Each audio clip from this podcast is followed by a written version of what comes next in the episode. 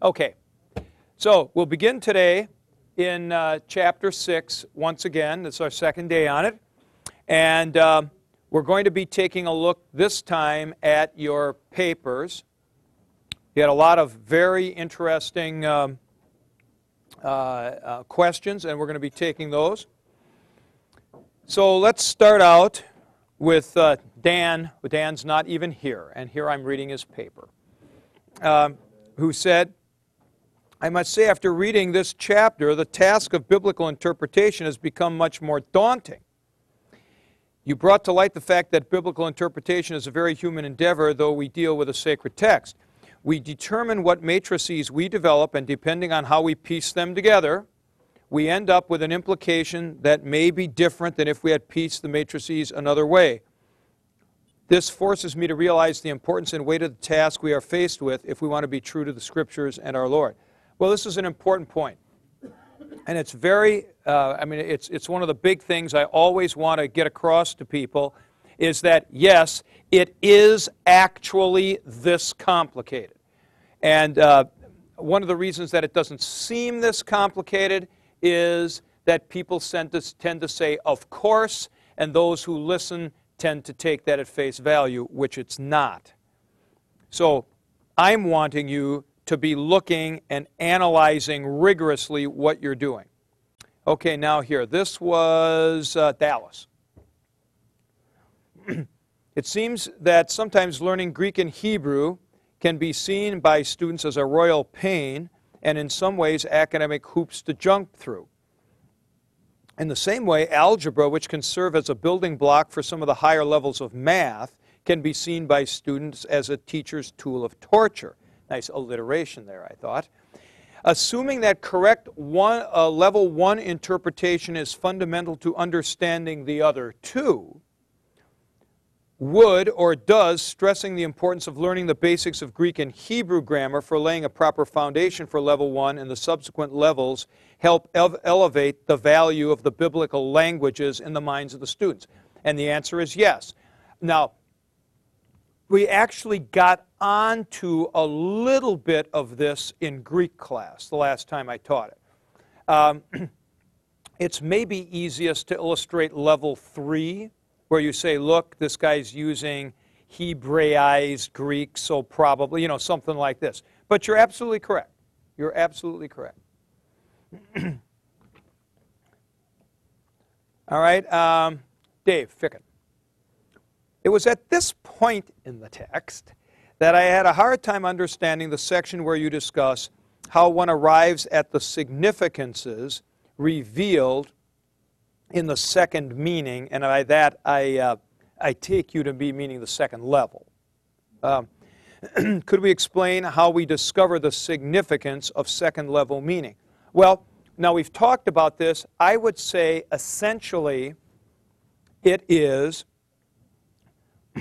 that you have a theological context, you know about life, and you look for level one statements that would speak specifically to the way you would understand deeds or activities or something like that.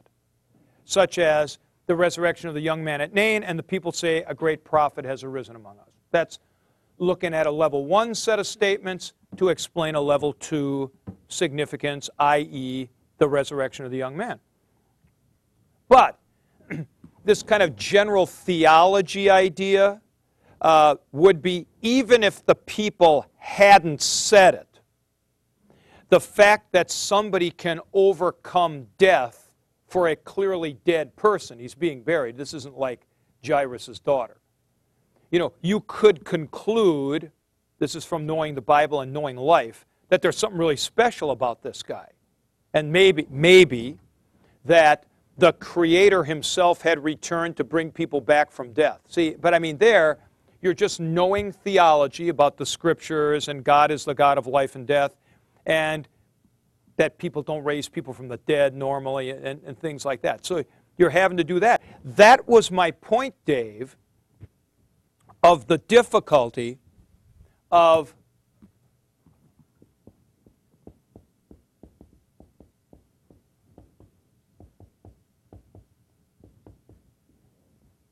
no deed grammar. See, if you had a deed grammar, something where you had, um, just grabbing your book here, like this men, dead, resurrected. Ah, God in action. You know, I mean, if you had some kind of a deed grammar like that, this would all be simpler. But you're actually extrapolating. You're drawing conclusions from that. Right. And, you know, again, I hate to keep going back to this example. It just happens to be a really good one. The wedding at Cana and creating um, the wine out of the water. Now, I mean, if you think about that, see, a person could just say, well, he did a miracle. Okay, would it have been the same as if, if he had made more matzos? Or the entertainment didn't show up, so he was able, with a piece of paper in his hands, to actually do a 20 piece symphony orchestra or something like that? I mean, you know, kind of do, or levitate in front of the crowd to entertain them? Would all of that been, been the same, i.e., doing something miraculous? Or is there something theological, theologically significant, i.e., I'm reading it on level two, that he made wine? How about that he made really a lot of wine? How about that he made a lot of wine out of water? Or how about that he made a lot of wine out of water and it was in purification jars? See, which of these things do you matrix together? Now, the, the interesting thing about this is the reaction I had when I did this when I was teaching at the seminary in Fort Wayne. And I was talking about um, the um, uh, something like this that this great volume of wine, so it wasn't just a couple of bottles, but you know, uh, uh, gallons and gallons of wine, would be like Amos 9, where in the Messianic age the hills would run with sweet wine. Something like this. So I'm reading on level 2 now. I am, I am um, coordinating this thing with a descriptor of something else. So I'm saying description, description, of deed, deed, they correspond. That's what I'm doing. Okay? But I'll never forget this, where one student said, Oh, you know, I've never thought of it like that before at all. And he said, Here's the way I thought about it that Jesus made water into wine, or let me put it another way wine out of water. And he said, Well, this is really a lot like God making Adam out of the dust of the ground, where you have something really simple and basic dust, dirt. Now you make something complex, a human being. All right? Now, that's one shoe. Let's let the other shoe drop now. This is what he did on level two. He said, This means that the Creator once more stands in the midst of his creation, producing wonderful complexity out of simplicity. How good is that? Huh? Is it right? We don't have the deed grammar. Okay? But I don't know that you would be wrong to draw that conclusion. Now, you're going to have to add in there at this point whether that would be a theme that would be Johannine or not. So you might want to ask yourself, does John make that kind of emphasis? Same with the water into wine. See, now you're going to have to do a little literary work on the literary context. But I like to talk through this example to show you that there is kind of another possibility. It's like that business we talked about last time of the veil of the temple splitting. And you go, oh, now we have direct access. Yeah, well, how about the other way? God's leaving, see? So you, you, can, you can do these things on, uh, uh, on various uh, uh, with the various matrices. Um, anyway, uh, Dave, does that help? Yeah, good, good. Now, in your current state, Josh, I hate to call on you, but um, um, Josh had a, a strangely insightful um, reaction paper here. And um, he was talking about, he says, when using a narrative, the second level, level must be interpreted from the text also. Example I drove my, bu- my, my bike to Des Moines in August. Now, um, this is what he says. The first level gives this grouping of signifiers meaning. However, to understand context on the second level, the interpreters should try to put themselves in the context of the narrative. Not a bad idea. Thus, interpretation on the second level can assume that I will be driving on highways, and knowing that this event occurred in August shows the interpreter it was probably humid and hot during the trip. Semiotics, nonverbals, add a lot of context to the communication transfer. Now,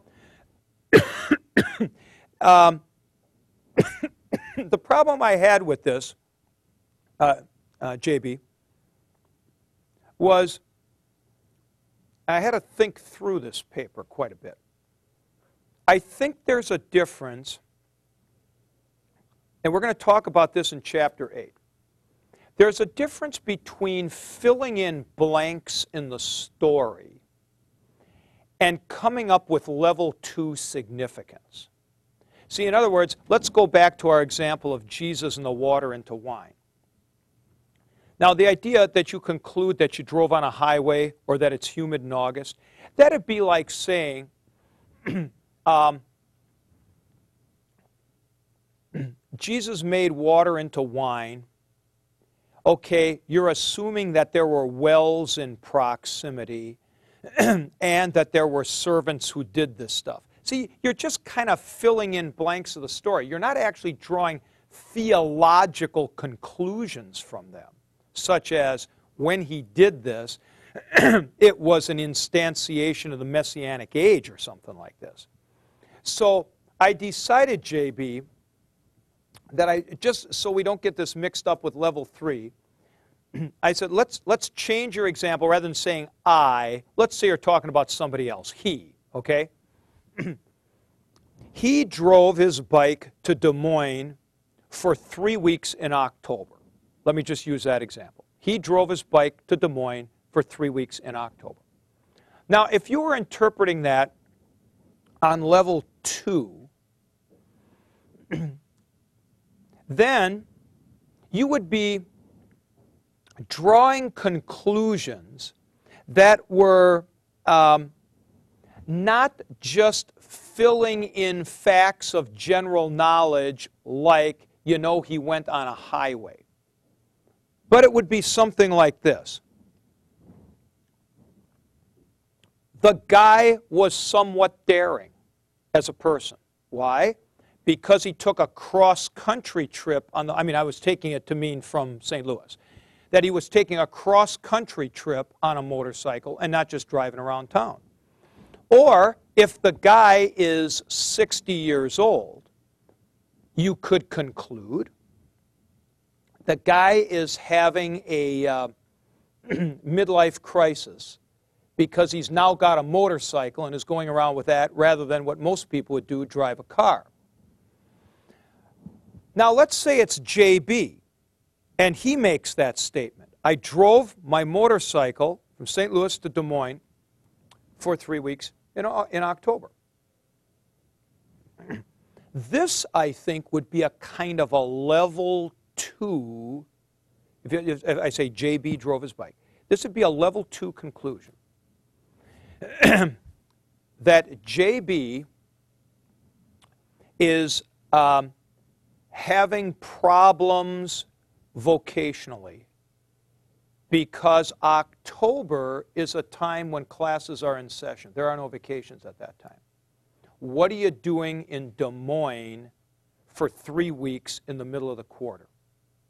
So I, I could, I think, properly conclude that for, for this guy, he is having vocational difficulty, or maybe even he got dismissed from the school, something like that. See, I'm not just filling in now general facts you would know about the context, like, for example, that um, leaves change in October and there are highways that go between here and there and stuff like that. Um, now, we're going to talk about this, JB. We're going to talk about this in greater detail in chapter 8, but let me just anticipate this by using an example of what I mean by filling, kind of filling in signifiers on, on the second level. Is if you say, if you say this, um, something like, um, I went with my, uh, Ozzy would say, I went with my girl, girlfriend to the restaurant. We went to an Italian restaurant, had a really nice meal. After the dishes were cleared away, um, we then shared a really nice dessert. All right, now, this is not level two, what I'm going to say next. It is simply filling in the blanks of signifiers. You didn't clear the dishes away, there were waiters. See, you were at the, you were at the restaurant. Okay, now you could have the same thing. My girlfriend and I had a really nice dinner at her apartment and so on. After the dishes were cleared away, we shared a really nice dessert. Now you could conclude you and she cleared the dishes away. There aren't waiters in the apartment. But see, that you're just filling in blanks in the story. You're not doing significance. Here's significance. Here's significance. She thinks something's good really happening between you and her, and she's inviting you over. You know, you're having the meal in her apartment. So, see, now I'm talking about extrapolating from the incident, which is, ju- which is different than just filling in facts of stuff that was happening that people didn't happen to mention when they told the story. That's a different thing. That's a different thing. Yeah, JB. Okay, so you're saying that these contextually letting the other shoe drop is still on level one? No, no. Uh, wait, wh- which are you talking about? When you're, when you're pulling these theological things, like you're talking about me going in October, I didn't say that I was failing school. which Yeah, is an yeah, yeah. That's level two. People watching this. That's level two. yes, yes, that's level two. So, but, I mean, you're making, you're filling in these, these blanks, or, Now that's not filling in the blanks. You're drawing conclusions. You're not just you're not just filling in general factoids that people know about uh, you know stuff you know like you went in October. It is not a theological conc- it's not a level 2 conclusion that leaves were changing colors. That's just some other fact you know about the circumstance. sure, but it's not a theological fact either that Well, it doesn't have to- is going on. Right. Now, it doesn't happen to be, it doesn't, doesn't need to be theological. On level two, you can be drawing other kinds of conclusions that are just sociocultural too. Li- Like that the girl is interested. I was just saying, like, some of those things that you fill in, like, it was hot and humid, you're driving Yeah. on the highway, you can put together that, you know, it was probably a strenuous driving. You can go with a more deeper thought after you get some of those contextual things, like you took from, I have class going on. Yeah. I'm not in class, maybe I'm not doing well at class. Yeah, maybe you're not doing well at class. Yeah. You had to know that I was in class, which is kind of a random thing, school's in session, so, Mm-hmm, I mean, you have to fill in those, I mean, you have to have those things, which you could find contextually on the second level is what I'm guessing, to make your assessment. Yeah, well, there are things about, um, uh, what would you say here? Classes going on, that's just a factoid you can fill in from knowing the society. But concluding something like um, you're having vocational difficulties, let, let's say something like that, that's a level two conclusion. With my example, like, I understand I didn't make a conclusion, I'm just asking, like, when we're, when we're writing uh, exegetical papers and stuff, and we're talking about level one, two, and three. Yeah, yeah. Those factoids Yeah. for analysis, should we be writing those in one or two? You're filling in signifiers in level two. See, what you're doing is you're just telling more of the facts about the story. That's all you're doing. Now, by the way, let me just say, I'm really anticipating here what we're going to get in 8 and 9. But let me just say, this is an important distinction because I think a lot of pastors think that you're doing theology when you're filling in the blanks in the story. This happens all the time in Lenten sermons. So Peter is around the charcoal fire, and the girl asks, and Peter denies. Then Peter was thinking back to the time in which he was called by Jesus while fishing. And those other times when they were on the, you know, what you're doing, you're just kind of filling in um, blanks in the story. That is, that is a completely different thing than making the following conclusion with the story of Peter denying Jesus. God uses fallible human beings to carry forth his work and his message, such as Peter who would deny him. Or you could even say this God is willing also to forgive those who deny him when they repent. See? Now, at that point, I'm drawing conclusions from the events in the story. I'm not just filling in blanks like the servant girls gathered around. And I mean, that, that's, that, you're just filling in more facts of the story. That's all you're doing with that. And I think a lot of pastors make that mistake. They think they're kind of drawing theological conclusions when all they're doing is sort of speculating on additional facts of the story. That's not the same thing. Can you take those like additional facts though and kind Yeah. of matrix them to form a conclusion? Yeah, but on what basis are you doing that? Uh, I'm, I'm just saying like because what we were saying about kind of going back to the JB thing, not what we were just talking about. Like you said, oh well, school's in session in October and he wasn't there in October. Yeah. So you took two random facts about the story and then turned them into the conclusion of he might not be doing well. Yes, okay. You know, so, like is that possible? That's all I'm. Yeah, yeah. Right. Now, now, we, this gets back to, um, I forget which of you asked this, but let's just take JB or somebody was dr- driving his motorcycle to Des Moines for three weeks in October. I draw the conclusion he's, this guy is having vocational difficulties. This could be completely wrong. It could be your dad died tragically, you're from Des Moines, and you're there to help your mother. See? It could be something like that. And now the conclusion is he is actually a very concerned son who puts his family before the schoolwork. See? So, so my, that's the problem. When you don't have the deed grammar, you, you got yourself, you're always, you know, yeah, you're always kind of guessing. And that's why I put up the cooling tower thing. On level one, you have dictionaries, grammars, concordances, all that stuff. On level two, you have other events in the Bible, like God creating things out of nothing, God creating complex things out of simple things, God saying that He is the Lord of heaven and earth, and you got all that kind of stuff for the water into wine incident I'm talking about. then, in some of the incidents, hopefully, you have some level one things there, such as a great prophet has arisen among us. Okay? But when you don't, all of a sudden this gets iffier. Okay? Now you get to level three. Now you're concluding something about the speaker, not about the guy in the story. That's why, JB, I switched this from saying I drove my bike. We were going to get mixed up between level two and three. So I just, you know, did it to it he, you know. But let's say you describe your brother.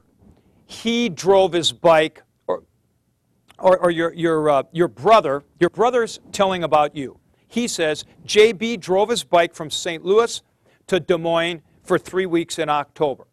If I'm reading on level three, I am now thinking, why is he telling me that?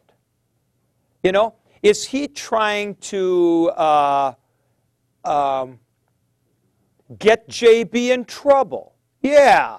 he's got a bad, um, what would you say? He's got a bad relationship with his brother and he wants to get, uh, get him in trouble. Or, Ozzy, we flip the thing around. How about the other way?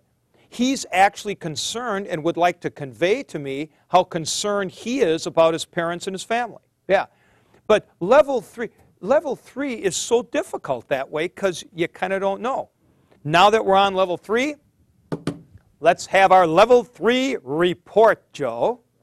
All right, now what happened? Tell, give us the scenario.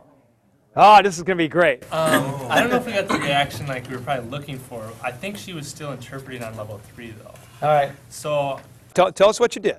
I uh, I got back from the library and I just said, kind of casually, Yeah. I said, yeah. So I was at the library and there's this new girl working there and she had really nice clothes. Yeah.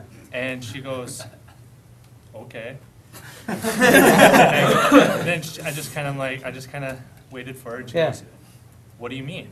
Ah, okay. What do you and, mean? And I go, I just noticed there was a new Yeah, girl yeah, there. yeah. She had nice Yeah, good. Oh, excellent, excellent. Okay. And she just kind of was like, is this some kind of joke? That, was, that was pretty much it. Uh huh. Okay. Uh, so, did you tell her then what, what the thing was? Yeah. All right. Well, that's interesting that she didn't uh, kind of jump on that uh, the way it, last year it had. Uh, but uh, in a way, it was level three because she was wondering why you were telling her. Yeah. See, she didn't say, "Oh, that's interesting," or or on level two, oh, library must be looking up in terms of their budget. They've got some new people that they're putting on. See, but no, no, she's wondering why, and she can't see why you would be telling her. Yeah, it's interesting. Uh oh.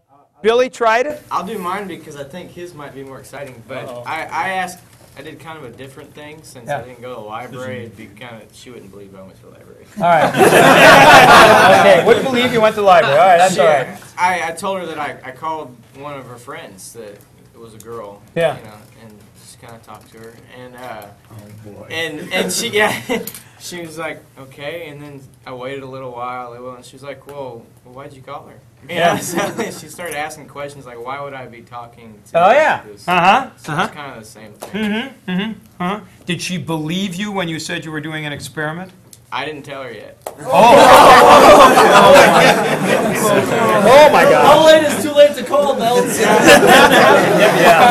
All right, now, Bill, did you try this? Yeah, I debated all day long whether I should do it or not, and I got home and things are going well, so I figured.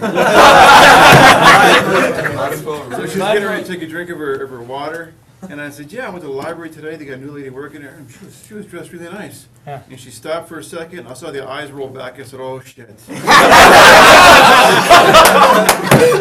uh, She, uh, she took a drink of her water, she thought of something, she didn't say anything. And I said, so tell me, what are you thinking right now? Because I had to try to make way. And uh, she goes, first off, I was hurt. Now I'm angry. I said, Phelps made me do it.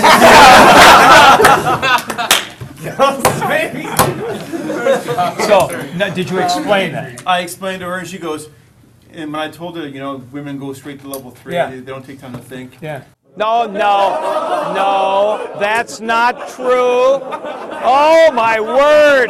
What the heck's happening here? Oh, oh, my word. We, I don't know here. This is incredible. All right, so uh, Anyway, proceed. yeah, but uh, I, I, she goes, yeah, she could. She said, well, what would you do if I said that's you? I said, well, you know, give me a remote control to see what's on sports or something. And uh, I said, to me, it wouldn't be a big deal. But she said that she would, that she sees how she would automatically go to level three to try to figure out. Oh, right, so she Yeah. acknowledged She acknowledged that. Once I explained to her what was Yeah. happening, I was backing away quickly. It, Yeah. it worked out fine. Yeah. Yeah. But, see, now, that's really interesting, though, that she acknowledged that that's the way she Yeah. would read it. Yeah. Right, right. Now, what you have to, well, let me ask you something, Bill. Yeah. Uh, Before we had this discussion, before you read chapter six and we had this discussion, were you aware of what we're talking about? And I don't mean you get in trouble by doing it, but what was actually going on about reading like I- I've this? seen before where she takes something. Hopefully, she doesn't see this. Um, they have a natural tendency to take things out of order. Um, me as a, as a male try to try to put things in order and not get things blown away. And she'll she'll jump right to the whys and the whats versus the hows and. Yeah. Yeah, see what I'm trying to do, uh, there are a bunch of different ways in which this can be analyzed. Some people say women take things personally or they jump to, you know, why and so on. I think this analysis on levels of signifiers, though, is a little bit more clarifying as to how it is that the communication is processed, actually. So it's a signifier, it's still a signifier, but it's telling you about the speaker, not about what it is you're talking about. Billy. I think an example of this, uh, we were going to the movies yesterday, my wife and I, and she asked me, uh, is it okay if I wear what I'm wearing? And I said, if that's what you want to wear, that's fine. And so she asked me, well, what do you mean by that? You know, and she's like, Yeah. do I, does that mean I need to put something else on? Or like, instead of just taking it for, no, if you want to wear that, it's fine. She thought I meant something like, uh, well, if you really want to wear that, that's okay, but you probably Yeah, should go, you know, right, she's right. reading all into Right, right, right, right. Um, no, no, that- it's um, that, that's interesting. So, Joe, you, you didn't get in trouble. He didn't get in trouble yet. You got in trouble. All right, that's great. Thank you all for thank you for participating. All right. All right. Um, now, um, Buzz Bell, who is not here today, asked, he said, uh, uh, now this is kind of interesting. So easily you can take two stories seemingly unrelated and put them together to make some obscure agenda that you would like to push. And that's the matrixing thing, see? That's the matrixing thing. Is how do you know when you ought to be putting things together? Now, the audience, when Jesus raised the young man at Nain, saw somebody being raised and they knew the story of a prophet raising a dead boy. Um, would you be able to matrix this with Elisha floating the axe head? Because the axe head went up like a guy being resurrected. Now we'd say, oh, now that's pushing it. Well, here's the issue. This is like matrixing on level one. How many characteristics of the conceptual signified correspond? That's sort of your question. So if you got human beings and you got dead people and you got to get it, got them getting up, you think, hey, that's actually quite about a lot of correspondences. But if you have axe heads and stuff, you're thinking, yeah, you don't have enough. See? And again, this is because you don't have deed grammars, everybody's arguing for this himself. Now, Bell goes on to say, even in your book, you put no real constraints on what is too far and what assumptions are too much of a stretch for a matrix. Well, that is, that is a difficult issue. Now, um, I have a note here that uh, uh, Kyneth asks something of the same thing. I thought I had the paper pinned to it here, um, Josh. Um, God darn it. Yeah, I don't have it right here. Uh, but what constraints are on this? Um, to a certain, extent, it's the analogy of faith, whether or not the thing turns out to be a kind of a heretical thing. Um, but it's going, this is why this is all an art and not a science. I mean, I'm just trying to be really honest with you guys. You know, there's, there's not some silver bullet to this thing. Like if three characteristics of the conceptual signified correspond, then it's okay, or something like that. It doesn't work like that. Just whether or not it looks like you're stretching it or pushing it or something like that. And the more, I, I, will say this, the more characteristics of the conceptual signified that correspond, the better off you are. You know, the better off you are. So, one of the problems with my thing about the uh, uh, great amount of wine in the seven stone jars, 60 gallons each, and I correspond that to the hills running with sweet wine. Well, the run, wine wasn't running anywhere. Or in, in the prophet, the wine isn't, it doesn't say jars and vessels will overflow or something. I mean, that would seem a little closer. So the fewer of, now wine's pretty close though, so that's pretty good. Uh, so the fewer characteristics that correspond, the more dubious it always seems. That's the problem with paralleling it to, to Genesis 1 and 2, where God, especially in 2, where God makes man out of the dust of the ground. Hey, it ain't wine. It's not even not wine. It's not liquid. So th- then you have that kind of an issue. Yes. I have two questions that go back to the discussion with Josh on the motorcycle. Yes. First of all, you were talking about factoids, and you said those weren't level two. So if you're filling in things like he probably drove on a rope, simple facts, Yeah. what level is that operating? That's level two, filling in more signifiers. Okay. So Yeah. it's still level two, but it's not taking level two to as far as it can go. Well, it's not, it's not drawing significance from level two. So it's um, um, a parallel would be, I think, um, let's do a parallel to level one. Um,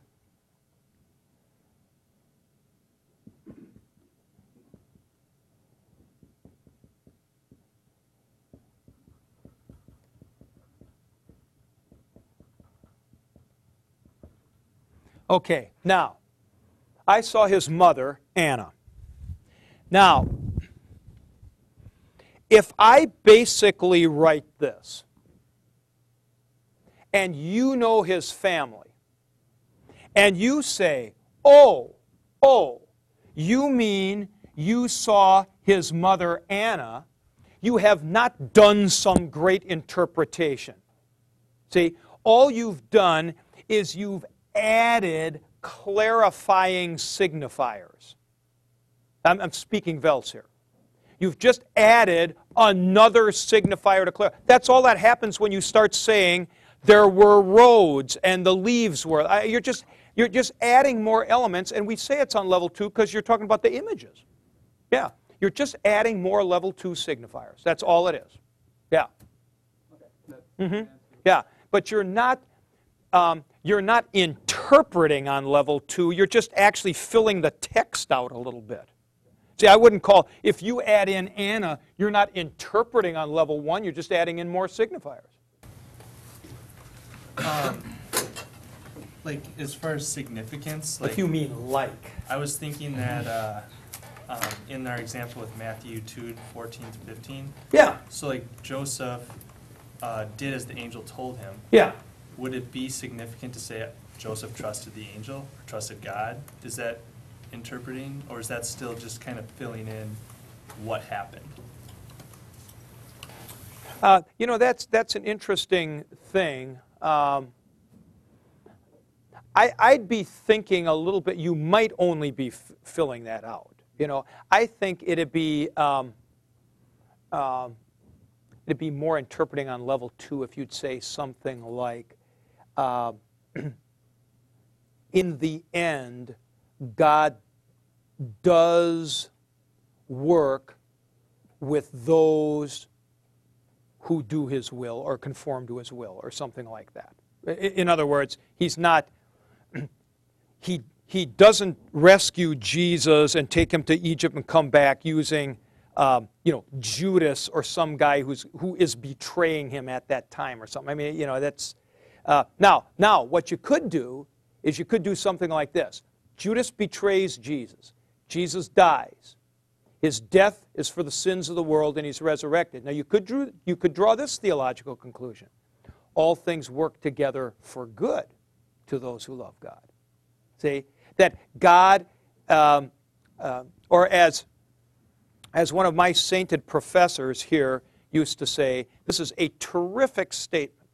And it's about God, God's activity in the midst of great evil and suffering.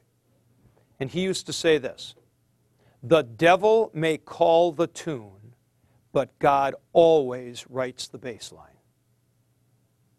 Isn't that good? Yeah. See, and so you could kind of say that about Judas. Judas betrays him, and evil men do evil things, but God brings good out of it. See, that, that's not just filling in, that's, that's extrapolating a truth, not just filling in more facts about the story. Yeah, level two, you're talking about truths like that. hmm Right. Um, uh, uh, kind of, there, your paper uh, popped up here. Uh, what is a matrix? In your summary, you had this items in context, items with similar features, characteristics, depicted by identical vocables, items which seem to have relatively independent importance. Now, you've got to understand, like just about everything else in this book, I'm making all this up. Okay? And by that, I mean no one has ever decreed that it's like this. Please know this, guys, and everybody listening to this broadcast. This book is descriptive, it is not prescriptive. I've read hundreds of commentaries, you know, all kinds of scholarly articles and everything like that. This is a description of what happens. People will matrix stuff because the same. How many times haven't you heard this? Ooh, this word is used over here. See, you know, and they matrix stuff because the same vocable is used. Or you say something like, well, this follows right after that. What does that mean? I mean, you know, one of my favorite ones for this is um, at the beginning of the Synoptic Gospels, where you read um, at, in the beginning of Mark, after John had been handed over, Jesus went away into Galilee. Well, how interesting is that? The fact is, John was handed over to Herod Agrippa. Herod ruled where? Galilee. Now, what is the theological significance of that juxtaposition? That is to say, you've got Jesus going to Galilee, but he does so in the face of this hmm, capture of this prophetic figure by the ruler. Now, is this Jesus is sticking a finger in his eye? You know, Jesus is essentially confronting the powers? Or Jesus is going oblivious to what's happening? Or, you know, I, I mean, you, you can probably draw some theological significance there, such as Jesus is going to do his work and is determined to do his work in the face of opposition. Now, there's nothing in the text that tells you that. See? But you're drawing that conclusion from the juxtaposition of the deeds. You know what, Oz? I might be wrong. Now, of course, we are talking about Jesus here, but I mean, let's pretend we weren't. You know, let's pretend it's John the Baptist. He might have been unaware of that. See? So, in which case, you're drawing a big conclusion and it's not true. Yeah, for nothing, right. But these things that I mentioned, Kyneth, which you so nicely summarized, the items in context, similar features, uh, identical vocables, and then I added that in. Items which seem to have a relatively independent importance. Now, what did I mean by that? Well, take biggie items like the transfiguration in the story. It's probably not a stretch to link the incarnation and the transfiguration or something like that. But why are you doing that? Why not Jesus resting in the wilderness? Well, because these are two really big events, you know, and you figure there's got to be some connection. but I'm making this all up in a sense. I mean, nobody, there, there isn't any deed grammar that fell from the sky on this. I just want you to know that. And just as it is true that what Martin Franzmann said, that the theologian must never say, of course, that's true on level one, level two, and level three. Believe me. It just is. So I'm going to say this another way at this point. I haven't ever expressed it in precisely this way in this class, but I'm going to say it this way now. What the point of this exercise of this quarter is, is essentially to demystify the process. All right? We're ripping the packaging off. We're showing you how this actually works. And almost nobody recognizes this. They just think you can go around and extrapolate and do stuff, and hey, here's a similar thing over here, and you're doing it, you know. I want you to be thinking rigorously every time you make an interpretive move. You got to say, why did I do that? Is that legitimate? Are there enough characteristics of the conceptual signified to make that move? Does that fit in the larger context? Does the flow of the story work if I do it that way? And so forth. You know, finally, it's all about major congruence. And I've said this before and I'll say it again. Finally, does it fit? Does it take into account the most evidence that it can, all the while assuming when I say that, that it's also got to take into account the major things. Remember always the difference between us and the dispensational millennialists. They can actually explain more passages, but they have a lot more trouble with the really big ones like Jesus and his ministry and stuff like that. So, uh, you know, you got it. there's a kind of a hierarchy of needs that way. By the way, the proof that what I'm saying is right is simply in this. This is why nobody can agree about anything. And this is also why, this is also why you keep having commentaries written. Why are there more commentaries? I am now the chairman of the steering committee for the Mark Group in the Society of Biblical Literature. One of the things we're going to do this November of 2008 at our national meeting in Boston, we are going to have a review of a new commentary by Adela Collins on the Gospel of Mark. I'm working on a commentary on Mark. There are all kinds of com- why do they keep coming out? Different matrixing, different significances drawn.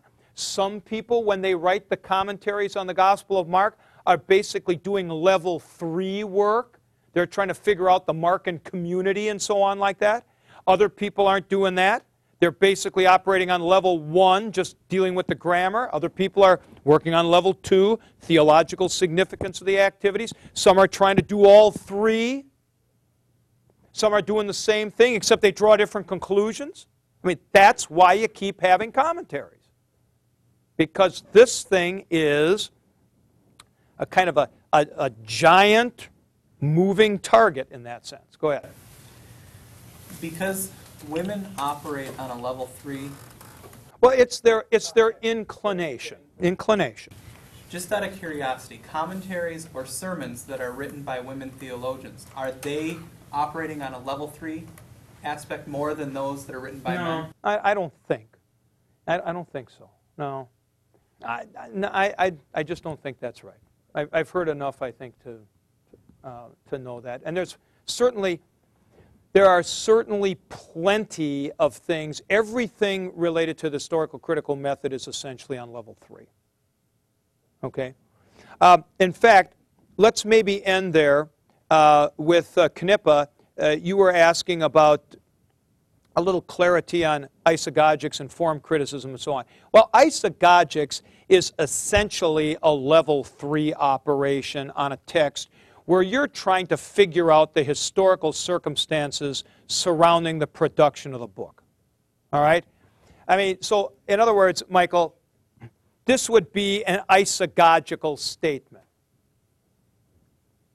Matthew and Matthew's community um, were well acquainted with the Old Testament scriptures because he quotes about fulfillment a lot. See, that, that, that's the kind of thing people do in isagogics. Okay? Now, form criticism is related to redaction criticism, and you will get these in EN 105 Synoptic Gospels. Uh, do you guys take that next quarter? Whenever you want. Yeah. Well, um, in spring, uh, I'm sorry, this is spring, and next spring, I'm going to be teaching that, and I think we're going to try to do the same kind of recording thing with that. And, and we'll talk about that more in that class. But just to give you an idea, with form criticism, Formgeschichte is actually the term in, in uh, German, and it means the history of forms. That's very important because um, Geschichte is the story of, the history of form. Form criticism is a bad term in that sense. Now, the idea here is this that in the oral period of the production, before the production of the Gospels, stories of Jesus circulated in set forms. Now, what do we mean by set forms? Well, you all know this. Fairy tales, don't they start once upon a time in a land far away? See, there's a definite form for that. The thought is, whether right or wrong, the thought is that stories about Jesus, teachings about Jesus, achieved sort of standardized forms, Michael. Just like you would say a fairy tale, once upon a time in a land far away, something like that. And um, these forms then would have circulated independently in an oral tradition. And as they circulated, and here's the key point, they would have circulated in a setting in life. And this German term is Sitz im Leben, a situation in life. Leben means life. Like, as an example, Michael, fairy tales are told at bedtime. Okay? So, these scholars say that they have detected various forms. Like, for example, there would be sayings of Jesus, um, such as uh, render unto Caesar the things that are Caesar's. These would occur in kind of stories in which there's an interchange between people. But then there are miracle stories, all right? Then there are other stories, you know, like the man with the withered hand. Then there are other things like, oh, just stories about Jesus as a person, like Jesus in the temple when he's 12 years old. Kind of uh, legendary stories and so forth. Now, what they then say, and Michael, this is the important point, what I'm getting to right here. These stories, so you could have, let's say, sermon illustration kind of stories, maybe like a parable or some kind of a saying. Those would be done in sermons. You'd have other kinds of stories like Jesus in the temple at 12 years old that might have been shared with people as they sat around the campfire or something like that. And then you would have other stories that might have been used in catechesis. Now, here's where the final shoe drops. The idea of Formgeschichte is the Geschichte part, the history of the use of the forms. So, Formgeschichte is not principally about what form it took, although that's the basis, but in what context, situation in life, was it used? Such as you'd have something that would have been used as a sermon illustration. You have something that could have been used in catechesis. Here's the last shoe. If you can figure out the context in which these forms were used, and by context I mean sociological everyday context, like a fairy tale at bedtime or sermons, you should be able to reconstruct the life of the early church. So you should be able to see that the early church had sermons and they had catechetical times and they had times when they sat around had a beer and told stories. See? So in other words, what happens with Formgeschichte is you look at the story, you see what kind of form it has. From the form, you make an implication as to the context in which it would have circulated, and so what you do is you then draw up a picture of the community which would have had those kind of Sitzen in Leben. This is a giant level three on steroids. That's why I put it in this chapter. See, what you're doing is you're taking the form, extrapolating to the production of the form. See, what does it tell you about the producer of the form? And then working on that. You're not talking about Jesus' life at all, or about the theological significance at all. And then simply Redaktionsgeschichte, redaction criticism, which was the other one I mentioned. When these forms that circulated independently are taken together and stitched together in a gospel in writing by Matthew, Mark, and Luke, let's say. Well, when I see how he put them together, what does that tell me about him as an author? What were his interests? What kind of problems was he confronting? So, my assembling, how I assembled the constituent parts, will tell me about, tell people about me. How Mark assembled the constituent parts tells you about Mark and his community. So, so in other words, Michael, Formgeschichte is concerned about the oral period and the situation in life in which the oral forms were used. Redaktionsgeschichte, redaction criticism, is concerned about the editorial work of the writers and what, what the, the way they edited, what it tells you about them. So, in other words, redaction criticism builds on form criticism. All right. All right, great. Listen, uh, we'll draw this to a, uh, a close then. And uh, for next time, we'll go on to chapter 7, and that's for tomorrow. Thank you very much.